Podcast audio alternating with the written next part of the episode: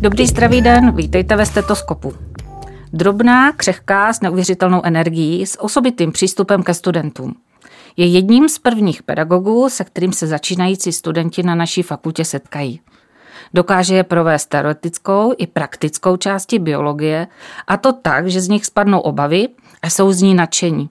Nejen tedy z biologie, ale i z ní samotné. Byli to právě oni, studenti, kteří nám dali tip na dnešního hosta. Mnozí její přednášky přirovnávají k výstupům stand-up comedy. Její úvodní slova ve výuce zní. Říkejte mi, Liv, budeme si tykat.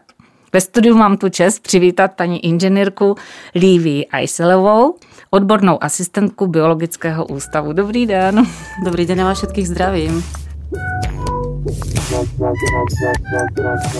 Já jsem, doufám, že jsem se vás nedotkla uh, přirovnáním ke stand-up komikům. Já jsem citovala studenty.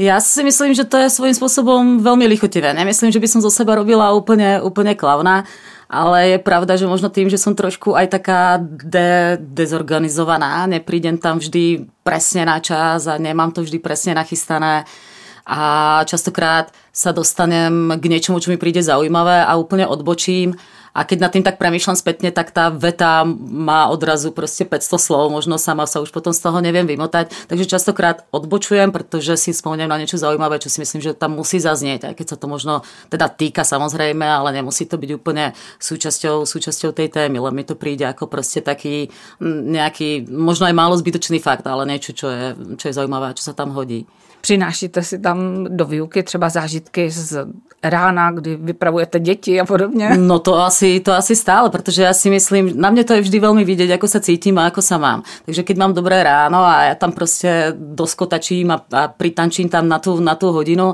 tak častokrát hovorím práve, čo ma ráno pozbudilo, čo sa mi ráno stalo a prečo som vlastne v tom stave, v akom som, pretože si myslím, že to je, je také dôležité a, a to, to je proste niečo, s čím si asi ani nemôžem pomôcť. Co vás teda ráno tak do, dobře naladí, že přitančíte do hodiny? Ja som typ, pre ktorého sú rána veľmi dôležité. A väčšinou to mám tak, že to ráno mi v podstate definuje celý ten deň. To znamená, že keď mám dobré ráno, budem mať dobrý deň a, a na toto si dávam veľký pozor. Aby som to ráno mala dobré, takže sa snažím buď si zabehať alebo alebo prídem na kole, takže mám v sebe už nejakú tú energiu a milujem rána práve so svojimi deťmi, kde si dávam veľmi pozor na to, aby sme, aby sme si dali raňajky, aby to bolo proste pomalé, aby sme si mohli pustiť rádio, takže ešte glosujeme nejaké správy a bavíme sa o nejakých veciach niekedy ich ťahám za uši z postele, ale proste niekedy sa stane naozaj niečo, s čím, s čím proste na, to, na tú hodinu prídem. Jste řekl, že děti taháte za uši z postela a potom glosujete zprávy. Teď si nedovedu je věkově zařadit. Tak je, ja mám dve deti a je teda pravda, že jeden, že syn stáva úplne sám, to je, to je nerovný ako pravidko, hneď ako sa zobudí, tú dceru ťahám z postele. Ale potom máme na to práve ten čas, že viem, že tú hodinku ráno potrebujeme na to, aby oni boli v pohode, aby sme sa proste poobliekali, aby sme mali fakt ten, ten čas na to si spolu sadnúť a, a spolu sa na ten, na ten deň nejak, nejak pripraviť. Takže ty děti jsou tím správným katalyzátorem, který vás eh, uvede i vlastně snídaně, celý ten proces raní máte takový, abyste do té výuky přitančilo. väčšinou sa snažím, aby to tak bolo. Nevždy samozrejme to tak, to tak úplne je, ale je pravda, že tam, keď tam mám nejaký impuls, niečo, čo sa mi stalo, niečo, čo im musím povedať, čo sa mi stalo, neviem, po ceste, niekoho som stretla, prečo idem neskoro, tak, tak, to, tak to vždy spomeniem. Uh, jak jste na to přišla, že si můžete ze studenty tykat? To je, to je niečo, čo vyplynulo asi Prišlo, príde, mi to hodne, príde mi to veľmi prirodzené. Príde mi to ako niečo, ja zakladám, zakladáme si nejaký vzťah. Ja väčšinou si tie skupiny držím buď celý semester, alebo teda úplne najlepšie obidva semestre, takže keď ste s niekým rok v podstate a trávite týždenne nejaké hodiny spolu, tak je veľmi dôležité, aby ste mali ten vzťah. Aspoň pre mňa osobne to je dôležité. Takže už tých ľudí poznám po mene, už, už si s nimi, už si naozaj za tú tvár viem dosadiť niekoho, koho poznám, ako sa na tej hodine, ako sa, ako sa správa, alebo ako so mnou komunikuje. No a je pravda, že je možno aj v mojej prirodzenosti, že sa mi veľmi ťažko vyká ľuďom, ktorí sú odo mňa mladší alebo, alebo zhruba v tom veku, pretože mám pocit, že sme niekde, že sme na tom, že sme na tom proste rovnako. No a príde mi, že práve to vykanie tam vnáša vždy takú, a, taký možno nejaký odstup. A ja samozrejme by som chcela byť pre tých svojich študentov autoritou, ale to zase nikoho nemôžete prinútiť, aby vás rešpektoval, ale práve na tej, na tej rovine toho týkania si môžeme dovoliť taký ten osobnejší vzťah. A oni sa neboja pýtať v tom prípade. Keď už, keď už sa poznáme, tak oni vedia, že sa, má, že sa ma môžu niečo spýtať, že môžu prísť s nejakým problémom a to je pre mňa veľmi dôležité. Mhm, kde byla teda inspirace, nebo jste na to přišla sama, že si budete týkat? A myslím, že práve ja sama, keď som chodila na vysokú školu, tak som mala niekoľko, niekoľko profesorov, ktorých si fakt pamätám a už si možno nevybavím tie mená, ale pamätám si to, ako oni učili a pamätám si, že som mala v 5. ročníku, som mala entomológiu a tam tam prišiel jeden mladý chalan, ja som bola v momente zamilovaná, to bol, to bol doktorant a myslím zamilovaná v tom dobrom. Proste to, ako on sedel na lavici, ako sa s nami bavil, bavil všetkým nám tykal a bolo to vlastne veľmi príjemné. A bolo to proste niečo, na čo, si, na čo nikdy nezabudnem. Že sa, mi, že sa mi to vlastne páčilo, ako to bolo. Že som sa na každú, na každú hodinu som sa tešila. A připravoval jste se, nebo jste byla ten student, který to tak bral trošku na lehkou váhu? No, ja som to brala asi dosť na ľahkú váhu a ja mám možno aj to šťastie a moje deti sú, sú asi na tom tak isto, že sa nemusím veľa učiť. Že mi proste ako keby stačí, že sa do toho pozriem, mám dobrú pamäť. Vždy som sa učila na hlas a, a v podstate som nikdy nemala problém a vtedy boli iba tri známky a nikdy som nemala problém na, na, s tou dvojkou. Proste, že som vždy, myslím, že som mala asi iba jednu skúšku, ktorú som musela opakovať na dvakrát. Uh-huh. Váš titul inženýra napovídá, že nejste e, absolventka lékařské fakulty. E, jakou máte tedy e, vaši alma mater? Ja som vyštudovala v Nitre polnohospodárskú, Slovenskú polnohospodárskú univerzitu, aplikovanú biológiu, takže preto ten, ten inžinier. Takže, takže som prišla odtiaľ. No a musím sa aj trochu priznať, že možno tie, tá vedomostná náročnosť, ktorá bola práve na tej polnohospodárskej vysokej škole, asi mne úplne stačila a vyhovala na to, aby som, aby som sa nemusela úplne, úplne drviť. Je to proste niečo úplne iné ako to penzum vedomostí, ktorými si musia prejsť študenti tu na tej lekárskej fakulte, to bez debaty. Hm. Slovenštinu máte nádhernou, ta prozrazuje teda ty kořeny na Slovensku, ale na lékařské fakultě, jak jste sama řekla, už se cítíte jako doma. Jak dlouho jste tu? Ja si myslím, že už to bude 15 rokov. Že už to 15 rokov a to už je v podstate tretina môjho života a to už je naozaj dosť na to, tak to aby... už ste zapustila tie kořeny zase tady. Mňa keď sa niekto spýta, odkiaľ som, tak hovorím suverene, že som z Brna. Ale je to naozaj tým, že sa mi tu už aj narodili um, deti, mám tu, mám tu obrovskú sociálnu bublinu, strašne veľa kamarátov a cítim sa tu hrozne dobrá. Si vlastne ani neviem predstaviť, že by som sa z toho Brna pohla niekam, niekam ďalej. Co vás eh, nalákalo přijít do Brna, a nebo naopak, co bylo to, co vás vyhnalo ze, ze Slovenska? No to bolo, to bolo, a to je asi taký celkom aj osobný príbeh.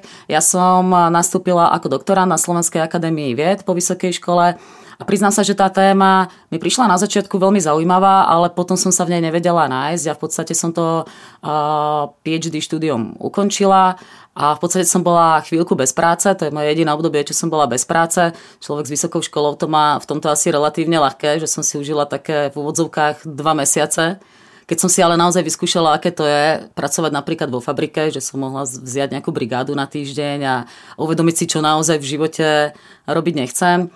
No a prišli sme do Brna, pretože sme si tu vtedy s partnerom bývalým hľadali, hľadali prácu a v podstate som dostala nejaké pozvanie z nejakej firmy, na ktoré som reagovala, ale ono to moc nevyšlo.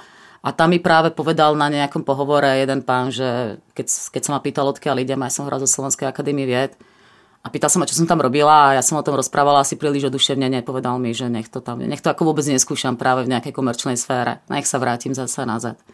No a vlastne to bolo možno aj takou, takým tým podpichnutím, že som nad tým začala znova premýšľať a môj a tedejší, alebo teda ten bývalý partner ma v tom podporil, že, to, že by sme to zvládli, tak ja som tu napísala nejakým profesorom na nejakých pár ústavov a práve, práve docent Hampel a teraz z Ústavu histológie embryológie, tak mi, mi odpísal, odpísal mi e-mail, tak sa přijďte podívať.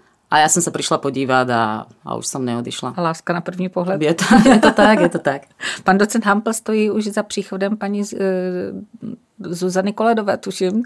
My sme sa stretli, áno, viem, viem, že ona o neho, ale myslím si, že už vtedy bol, vtedy on pracoval ešte na ústave biológie, tuto u nás. No a ja som potom, mňa si potom vzal pod seba a profesor Dvořák, ktorý bol bývalým prednostom biologického ústavu, takže nakoniec som, a nakoniec som ten doktorát urobila pod ním a docen Hampl tam, tam bol a stále ho, stále ho vnímam ako veľmi blízkeho človeka.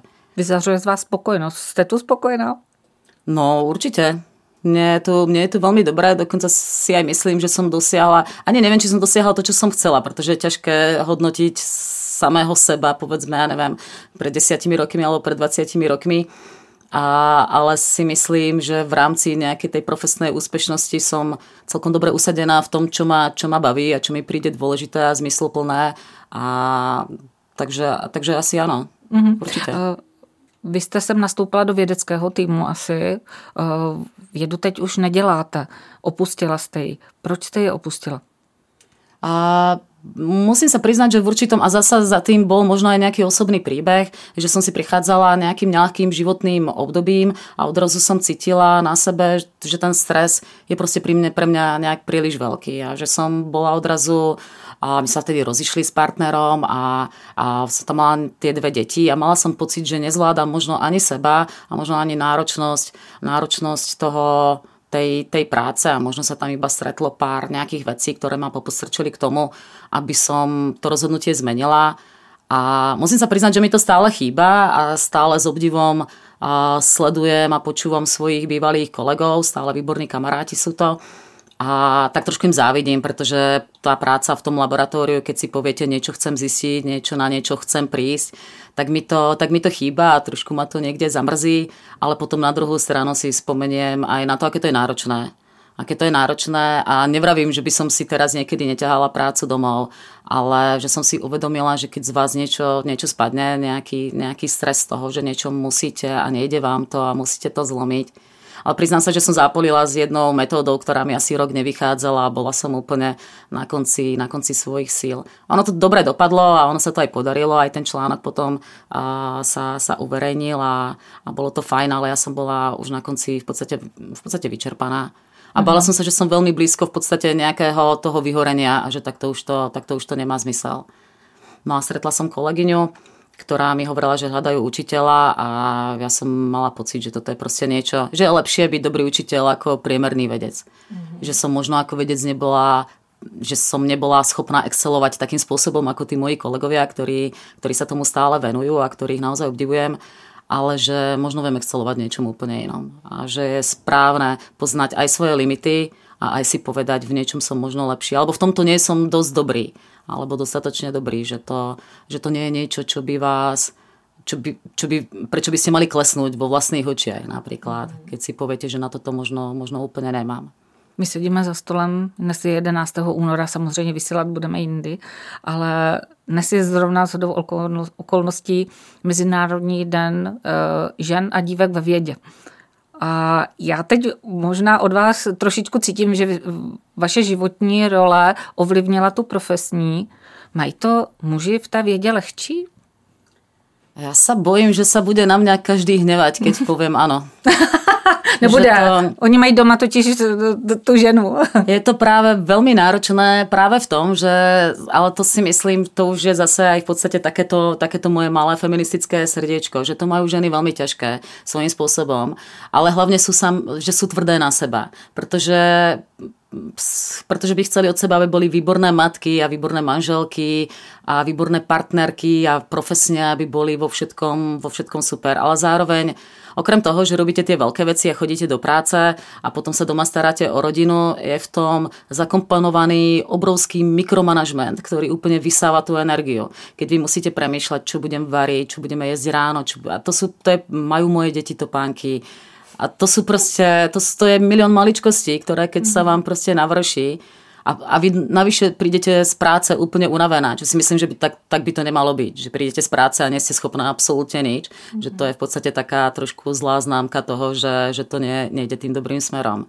Mali by sme prísť z práce, nehovorím, že oddychnutí, ale mali by sme mať ešte priestor na nejaké iné aktivity. No a keď vám to proste zaberie práve, ešte, ešte musím upratovať, ešte musím váriť, ešte musím skočiť do obchodu, napísať zoznam. Ja, že přehození toho modulu vědec, matka, partnerka je pro nás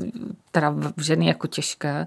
Ty muži v tomto to mají možná lehčí. Oni po té cestě domů nejdou na ten nákup, oni nepřemýšlí, teda ve většině. Možná teď máme obě dvě předsudky, obě dvě jsme feministky, ale mají to asi tady v tomto lehčí. Ale ja si myslím, že sa to trošku mení, pretože aspoň to vidím, majú tých svojich kamarátov, ktorí majú deti a vidím, že sa zapájajú oveľa aktívnejším spôsobom, než to bolo povedzme, ja neviem, 10 rokov dozadu. Že už teraz je aj normálne, keď je muž na, na otcovskej dovolenke, čo si myslím, že by si mal vyskúšať úplne každý. Pretože aj to nie je úplne jednoduché, keď tú ženu v podstate sociálne nejakým spôsobom odstrihneme, aj profesne, aj sociálne, aj finančne de facto. To sú v podstate roky, keď je žena na materskej, ktoré sa ju už proste nebudú rátať ani k tomu dôchodku a tak ďalej. Je, tam, je to proste nejaká iná rovina.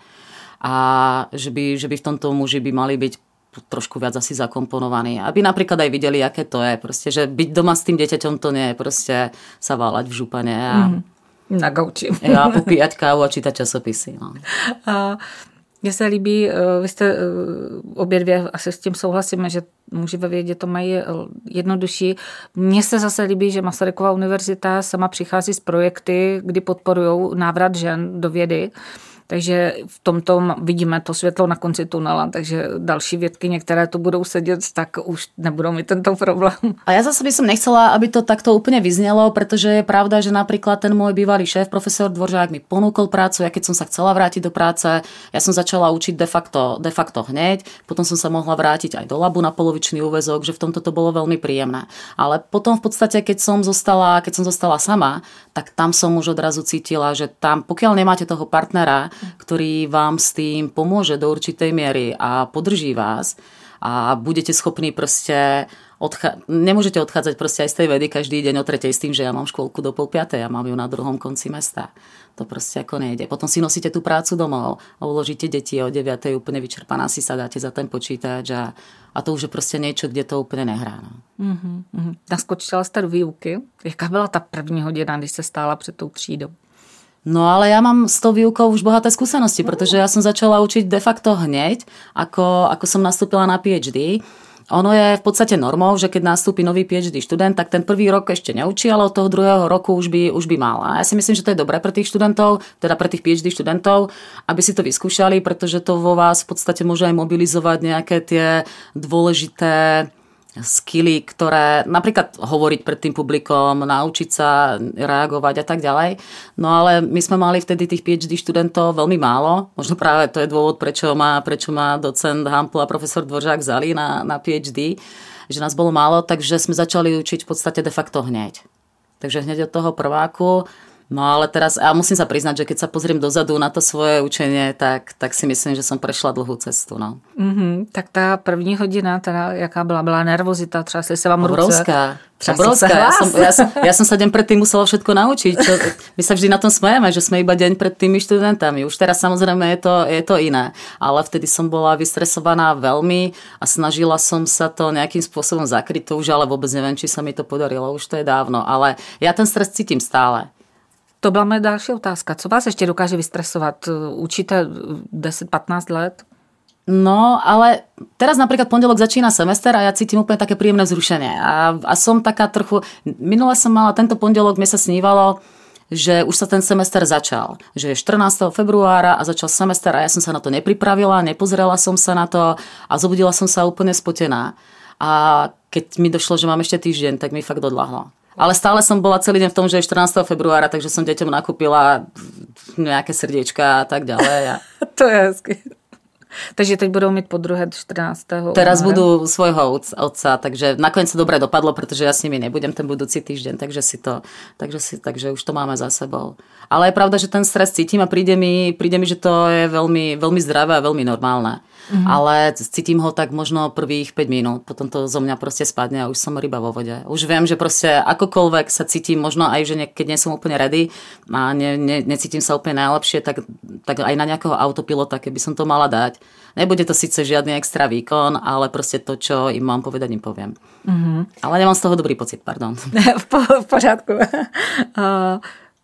Občas eh, se vám zasteskne teda po té vědě, ale naopak, co vám přinesla výuka?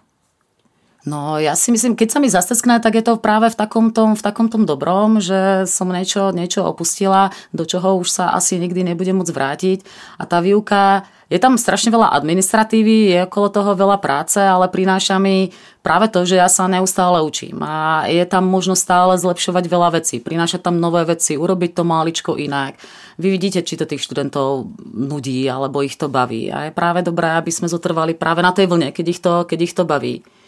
Takže, a teraz je tá biológia mm, odlišná, než bola povedzme pred rokom alebo pred dvomi, pretože máme nového šéfa, a, takže, a, ktorý to poňal alebo dáva dôraz na tú, na tú výuku. Takže, takže mňa to práve v tomto ako baví, že sa zase spolu podielam na niečom, čo bude možno trochu, trochu iné. Mhm. Nechte nás teda eh, nakouknout pod pokličku a prozraďte, jak se vaří vtipná přednáška, protože vaši studenti jsou nadšení. Ja to nejak pripravené nemám teda. Ja teda sem tam tam dávam nejaké, nejaké, nejaké vtipky, čo si nájdem na internete. Ja keď si pripravujem prednášku, tak sa priznám, že že prvých 5 dní mi trvá úvodný slajd a nejaký ten vtipek. A teraz budem mať prvú prednášku pre našich VUT študentov ktorí u nás študujú na lekárskej fakulte a bude to práve o vírusoch a baktériách, tak na mňa minule na Facebooku udral nejaký obrázok, ako proste, kde, sa, kde, kde sú rôzne vírusy a majú proste, majú také tie tabulky v rukách, že žiadne vakcíny a vakcíny spôsobujú autizmus a 10 z 10 vírusov tvrdí, že vakcíny spôsobujú autizmus. Tak to tam už, to som tam hneď musela, musela vraziť. Takže keď nájdem proste nejaký, nejaký, ale nejak to nezdôrazňujem. Proste potom tá, a tá moja reč nie je závislá na tom, či tam mám nejaký obrázok, on tam iba je ale v tej prezentácii. Ale inak, ako neviem, väčšinou ma naozaj niečo preruší, že ma niečo napadne, niečo, čo musím v tej chvíli povedať. to vybiera úplne. Presne, no. Díváte se na reakce studentů, když přednášíte a dokážete zareagovat, že vidíte, že půlka je takových, jako už mají ty sklený pohledy a, a už v ruce mají mobily a přitvrdíte? To je, nie, niekedy to je veľmi ťažké, pretože ja sa snažím aj dostať, alebo snažím sa pochopiť ten ich pohľad, že keď proste majú prednášku o, o signalizácii bunkovej, tak je to niečo, čo na prvý pohľad je ani nie, že strašná nuda, je to strašne komplikované. Ono je to naozaj veľmi komplexné, ale práve ja sa im snažím predať to, že tým, aké to je komplexné a aké to je zložité, tak v tom je práve tá krása. A že to všetko prebieha proste práve v nás v tom danom momente. A druhá vec je, že nikdy nemôžete zaujať všetkých. Vždy tam bude niekto, kto si chce pospať. Oni tam nemusia chodiť. Vadí mi, keď sa, naoz, keď sa bavia. Ja som nikdy nebola ten, kto by niekto ako okrikovala, ale keď viem, že mi to tam, že tam cítim nejaký, mm-hmm. proste nejaký hluk, ktorý mi a ktorými nejak odnáša myšlienky, tak, tak ich len poprosím, aby sa nebavili. Ale, ale vidím to samozrejme, či, sa, či ich to baví, či dávajú pozor. Vidím, keď sa stratia a snažím sa ich vrátiť nazad, ale tak samozrejme nevždy sa to podarí. Mm-hmm. My, se, my jsme teď prožili vykloubenou dobu hodně a covidová pandemie nám přinesla distanční výuku. Jak vás to ovlivnilo, protože vy přece jenom učíte i praktika, jak vás to ovlivnilo ve výuce a jak jste to zvládli se studenty? No to bolo ohromne ťažké obdobie a ja sa k tomu vraciam stále. A keď sme sa bavili aj o tých prednáškach, tak to bola pre mňa strašná nuda. A musela to byť nuda, pre... pretože ja sa dívam do monitoru, nevidím tých študentov, nevidím práve, či ich to baví alebo nie a, a v podstate oni nevidia mňa. Takže tam odrazu úplne odpadol ten osobný, osobný prístup, ktorý napríklad ktorý, na ktorom mne záleží. Bolo to veľmi neosobné a keď máte dve hodiny prednášať a neviete v podstate komu a ako sa tí ľudia tvária, keď to nebaví vás, tak to nemôže baviť ich. A tam si myslím, že, že to nebolo, nebolo to vôbec optimálne, nebavilo ma to ani trochu. A druhá vec, že no my sme na tej, my sme samozrejme na lekárskej, my sme veľmi stáli o to, aby sme mohli učiť, pretože tá, tá jar 2020 tá bola veľmi náročná, keď sme vlastne boli doma, nikto nevedel, čo má robiť, nedostali sme žiadne pokyny, ale museli sme proste nejak a museli sme to, a nie, že sme to museli zvládnuť, ale na druhú stranu to bolo dobré v tom, že že sme si našli nejaké cesty, ako komunikovať so študentami, že všetko bolo odrazu poprvýkrát a, a odrazu a naučili sme sa veľa vecí, to je, to je pravda. Ale potom sme veľmi stáli o to, aby sme učiť mohli na jeseň 2020 a v podstate medici boli jediní, ktorí tú výuku mali. Akorát sme museli implementovať všetky tie, všetky tie reštrikcie, a, ale nejak to šlo. No ale do toho samozrejme vypadli tie základné školy a stredné školy, takže ja som mala tie dve deti doma a musela som proste utekať do toho kampusu odučiť, zatiaľ čo oni boli na tej online výuke a videla som to aj, aj na nich, ako sa oni učili. On to bolo svojím spôsobom niekedy smiešné. Ja som hrozne obdivovala tých učiteľov, pretože podľa mňa to boli práve ľudia, ktorí, ktorí museli cítiť veľký stres práve v tomto. Keď máte proste žiakov, ktorých nevidíte a sú to malé deti, moja dcera mala, bola vtedy druháčka a teraz len pol hodinu, pol hodinu proste riešite, kto má zapnutý mikrofón a kto má proste zamávať a pol hodina proste je preč Takže som, som ich ohromne obdivovala, že toto dokážu proste ustať. Tú bandu malých detí, ktoré tam na seba pokrikujú a naučiť ich niečo takýmto spôsobom. Skoro takmer nemožné. Jak se teda uh, učila praktická výuka distančně to asi už přišli na tu prezenční výuku, že ty praktika se mohli otučiť normálne. Mohli sa odučiť normálne, boli sme, boli sme v rúškach a ja som celý čas a potom som aj tvrdila, že vlastne bola škoda, že boli zatvorené tie školy, pretože som chcela ako keby na tom našom príklade poukázať na to, že to funguje, že to ide, že som denne stretla povedzme 100 ľudí a chodili, stretávali sme sa, učili sme, sa, učili sme a že to mohlo fungovať. No ale pravda, že to bola nejaká úplne iná varianta toho vírusu, ktorá ešte nebola možno taká nákazlivá, ako keď prišli potom tie ďalšie, ale učili sme, učili sme kontaktne a bola som v podstate rada, že sme nemali nejaké veľké výpadky. Vždy bol v každej skupine niekto ochorel alebo niekto chýbal, ale nebolo to, nedosiahlo to takých rozmerov, že by povedzme, že by že by sme my boli nejakým ohniskom tej nákazy, čoho som sa sama bála, pretože sme o to veľmi stáli, bojovali sme o to, aby sme mohli učiť a keby sa nám to takto vrátilo, že to nebolo dobré rozhodnutie a že sme v podstate išli že by sme išli takto proti sebe, tak z toho by som bola veľmi smutná. Ale ukázalo sa, že to tak nie je a že to naozaj takto môže fungovať. Tešíte sa na studenty? Strašne moc. Hrozne. To je fajn. Uh, Jaké triky radíte studentům, jak vyzrát na těžkou biologii? Vy jste říkala, že to hodně těžké učivo, komplexní, tak eh, máte nějaké takové osvědčené triky, jak na ní?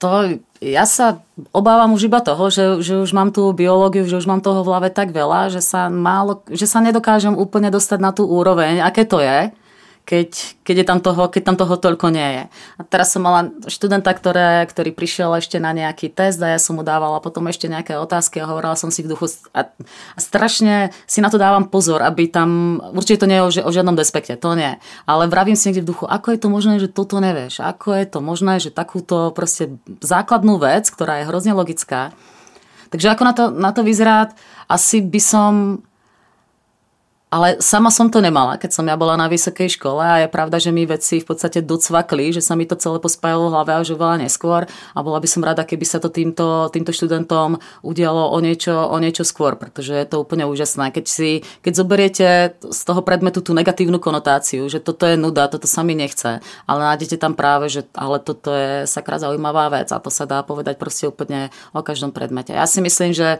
aj chémia mohla byť môj najobľúbenejší predmet. Možno, keby som mala práve nejaké nejakého učiteľa, ktorý by mi hovoril, toto je totálna pecka, keď to, pretože takto to funguje, tak toto je. Co ráda učíte? Máte svoje oblíbené téma? Mám, mám, určite. Určite. Mám rada z prednášok, mám rada práve aj tú signalizáciu, pretože vlastne svojím spôsobom veľmi zložitá a nie je jednoduché. Takúto vec, kde máte proste jednotlivé molekuly a proteíny pospájané v nejakých tých signálnych dráhach, tak to vyzerá proste niečo, čo vás musí zahltiť a čo ako proste hneď vypnete, že toto, toto vôbec nechcem o tomto vedieť nič, tak je to v podstate veľmi zaujímavé a je to, je to taká výzva podať im to tak, aby to naozaj zaujímavo vyznelo a aby si tam, aby tam práve našli, našli tú skryt, ani neskrytú krásu, pre mňa už skrytá nie je, ale to, že to, za prvé sa to deje všetko v našich, v našich telách, ktoré, ktoré, sú, ktoré sú ohromne komplikované a, a v podstate, keď už to vezmete A keď už vezmete z tohto pohľadu a poviete si, že každá moja bunka je tak neuveriteľne komplikovaná, tak potom aký, aký komplikovaný tvor som vlastne ja. Takže mi to dáva ohromný, ohromný rešpekt voči, voči všetkým ľuďom v podstate. Je něco, co třeba nerada učíte? To si myslím, no možno teraz tú genetiku, ktorou začneme, ale je pravda, že mám, radšej, že mám rada nejaké, nejaké veci, nejaké cvičenia, mám oveľa, oveľa radšej, ale to, to si myslím, že nehrá absolútne žiadnu úlohu. V úvodu zaznělo, že patříte ke vstupní bráně na naší fakultu, že jste jeden z prvních pedagogů. Patří toto biologie k těm nejtěžším předmětům na lékařské fakultě? A to vôbec ja neviem, či, som, či toto môžem posúdiť. Ja si myslím, že to asi nie je úplne ľahký predmet a celkom ma mrzí, keď si študenti myslia, že tú biológiu, pretože tam je potom tá anatómia, ktorá znie oveľa viac sexy pre toho doktora, to, to musí vedieť a to bude používať. Zatiaľ, čo tá biológia, všetky tie molekulárne mechanizmy, môže sa im zdať, že toto nebudem nikdy potrebovať. Tak ale za neexistuje asi vedomosť, ktorú, o ktorej by ste mohli povedať takto priamočiaro, že vám to na nič nebude a na druhú stranu ide práve o nejaké to základné pochopenie toho, čo sa, čo sa naozaj deje, ako to, ako to celé funguje.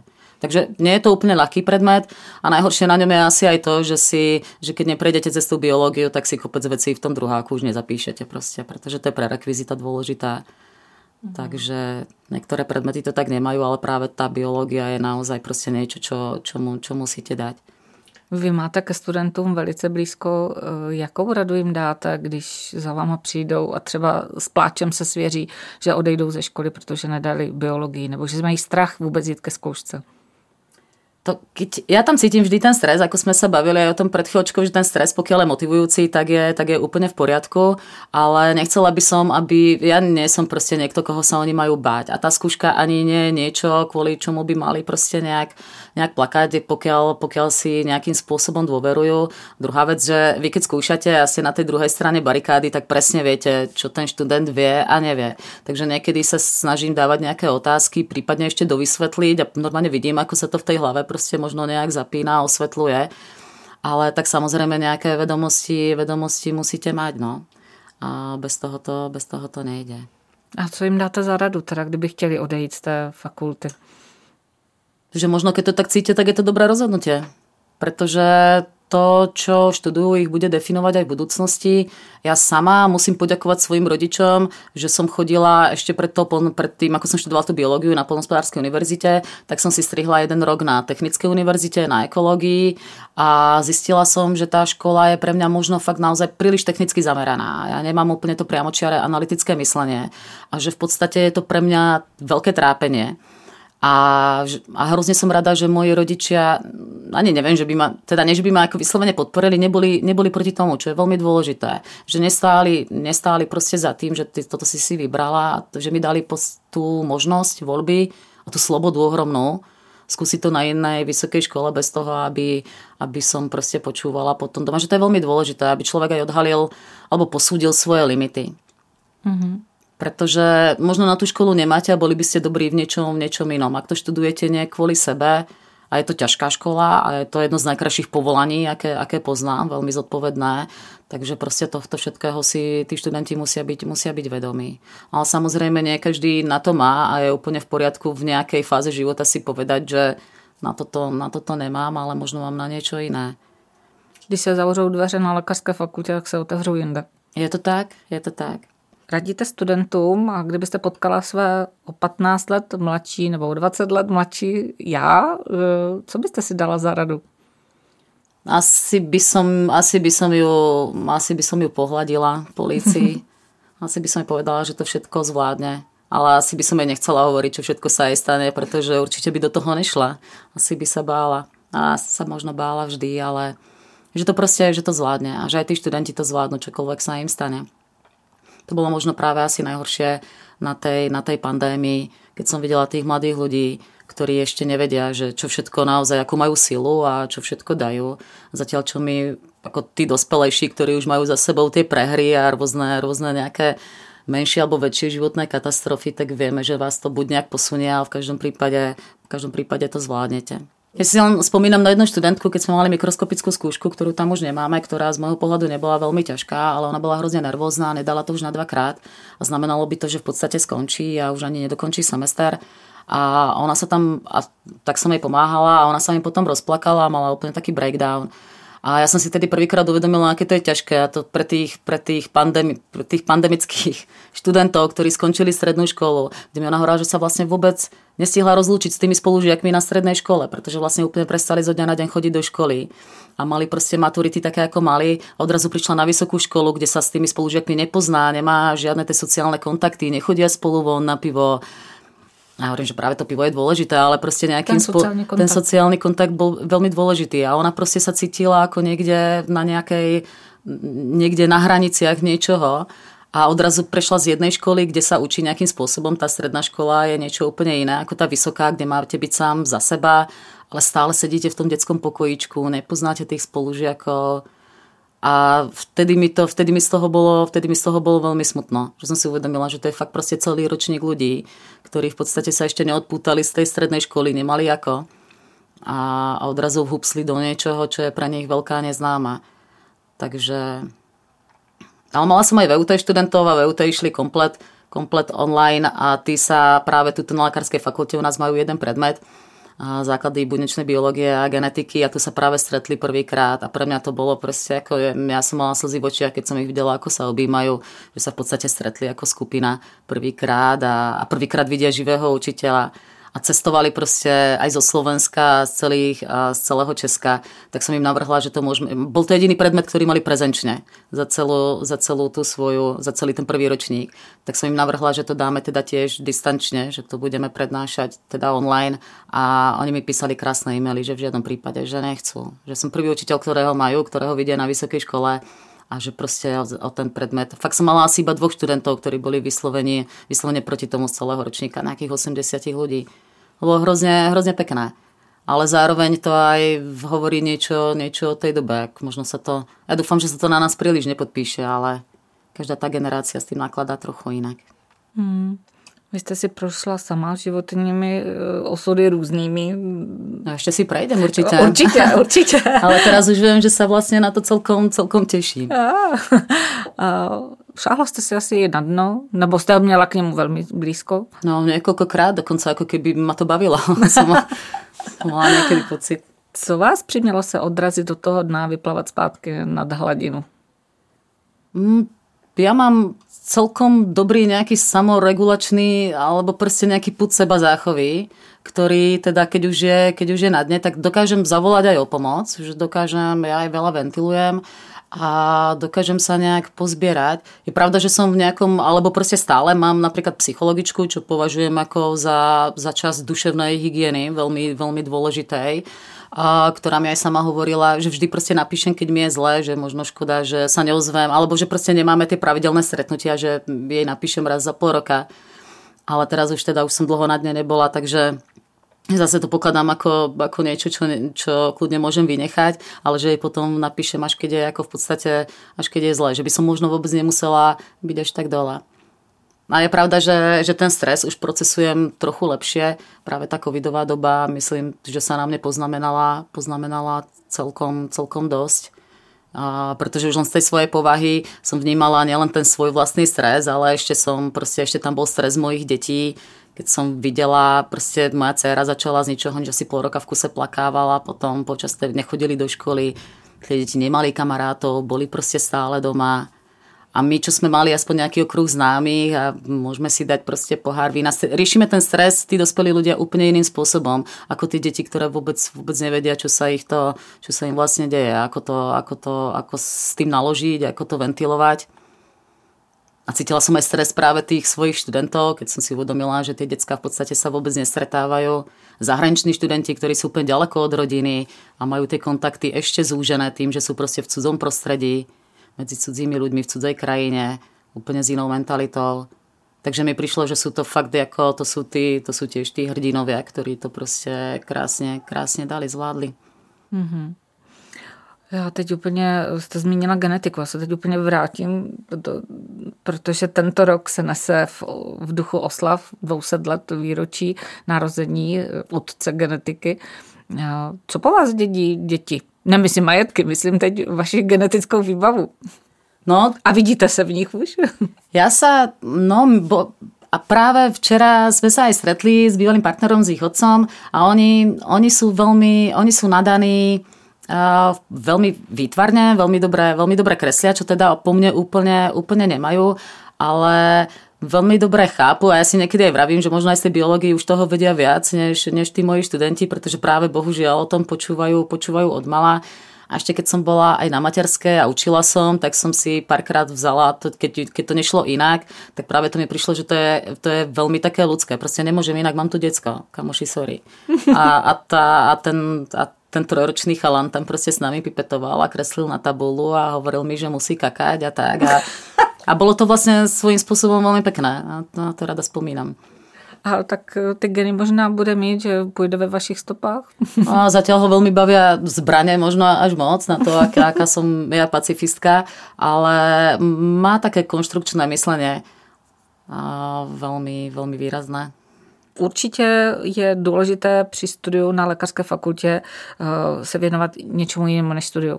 Lékařská fakulta, potažmo jakákoliv vysoká škola, není jenom o studiu. Jakou uh, duševní hygienu by měli studenti uh, prostě si zachovat, přijmout ji za své? A co by měli dělat, aby si zachovali zdravý rozum? To ja asi nie som úplne kompetentný človek, pretože každý, každý sme úplne iný, ale je veľmi dôležité, aby si vedeli dať aj nejaký deň, taký deň off, alebo proste pár hodín, keď môžu byť sa, sami sebou a dať si kultivovať nejaký koniček napríklad. Je, je úplne v poriadku, pokiaľ je tá škola alebo práca pre vás nejakým poslaním a dávate tomu, dávate tomu všetko, ale niekedy si myslím, že je veľmi dôležité, aby si ten mozog uh, trochu aby si trochu odpočinul, aby robil niečo úplne iné. Aby si proste aj uvedomili, že, že možno to štúdium proste celú noc nemá zmysel, vy nebudete ráno výkonnejší, keď sa, keď sa nevyspíte. Dobre že, a vybrali si práve školu, kde tá priebežná príprava je teda veľmi dôležitá, takže pokiaľ proste každý deň si človek aspoň prečíta, čo tam v ten, samozrejme to rozprávam veci, ktoré by som sama nerobila kedysi na vysokej, ale, ale je dôležité proste mať tam nejaký pohyb, mať, vyvážiť, vyvážiť to proste aj nejakým sociálnym kontaktom, ale každý sme, niečo, každý sme iný a každému vyhovuje niečo úplne iné. O, vy ste zmínila, že jezdíte niekdy do práce na kole? Je to tak? No skoro, no skoro stále. Pretože ma nebaví práve tá MHDčka a chodím, chodím na kole z Malomnežic, trvá mi to trvá mi to presne ten istý čas, ako by mi to trvalo tým trolejbusom.